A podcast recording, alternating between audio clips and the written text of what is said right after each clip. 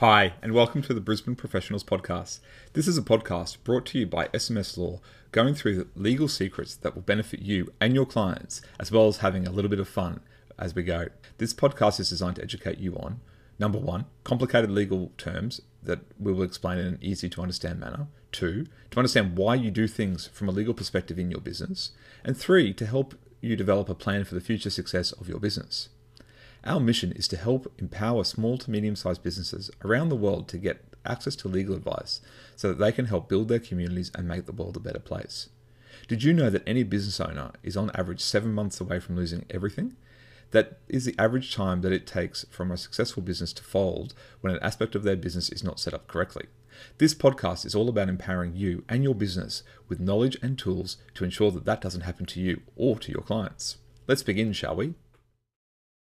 Welcome to the Brisbane Professional uh, podcast. Uh, my name is Craig Mason. I have with me, as always, Mr. Jeremy Stratton. Say hello to everyone, please, Jeremy. Hello, everyone, and Mr. Craig Mason. Hope everyone's having an awesome day. Thank you, kind sir.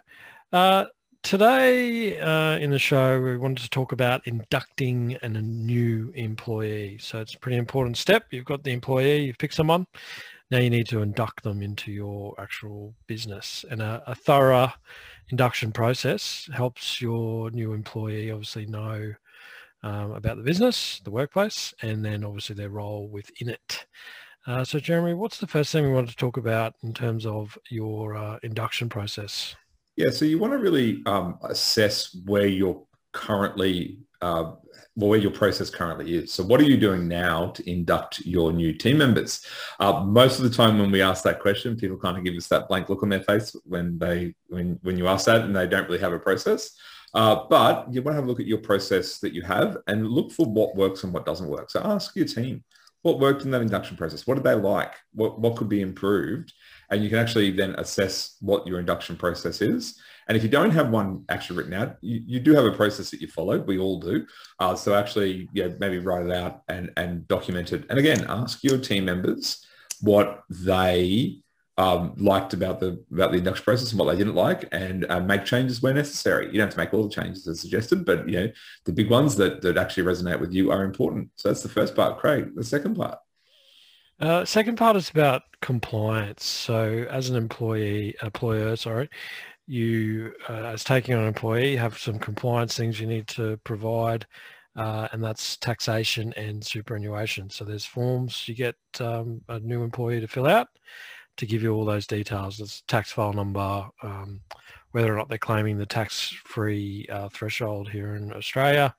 Um, those sorts of questions are on the form. You need to get them to fill all that out and give it back to you. So that needs to form part of your induction process in some way uh, one, giving them the forms, two, receiving the information back. And we'll talk in other shows about um, getting all this information, what you should uh, then do with it. Uh, but it's important to get that information as part of your induction uh, process. Jeremy, what else?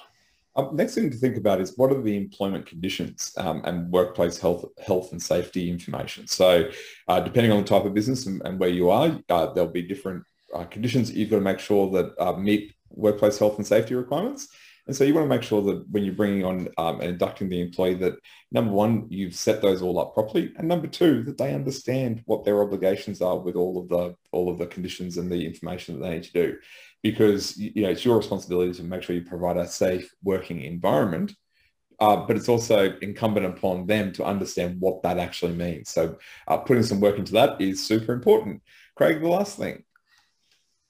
The last thing is about hours of work and, and rostering. So for obvious reasons, it's important that your employee is clear uh, as to what hours of work they're working. So they show up at the right time and then they pack up their stuff and leave at the right time. So for obvious reasons, you need to tell them what the hours of work are.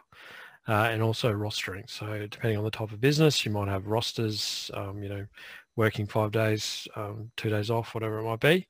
Uh, again, it's important to have that uh, as part of the induction process so everyone knows not so what days they're working, but how the rostering system is going to work as well. So they notified a week in advance or whatever it might be.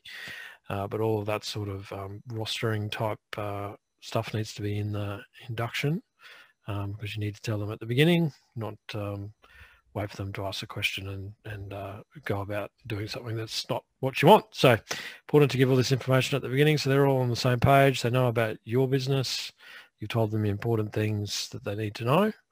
Uh, and then hopefully the, the uh, employment um, works out rosy from there. So, Jeremy, that is all we had down for inducting uh, new employees. Is there anything else you wanted to touch on for today's show? Other than just making sure that you follow these steps and that your clients follow these steps, uh, yeah, it's really easy just to in, bring on an employee without going through a proper process.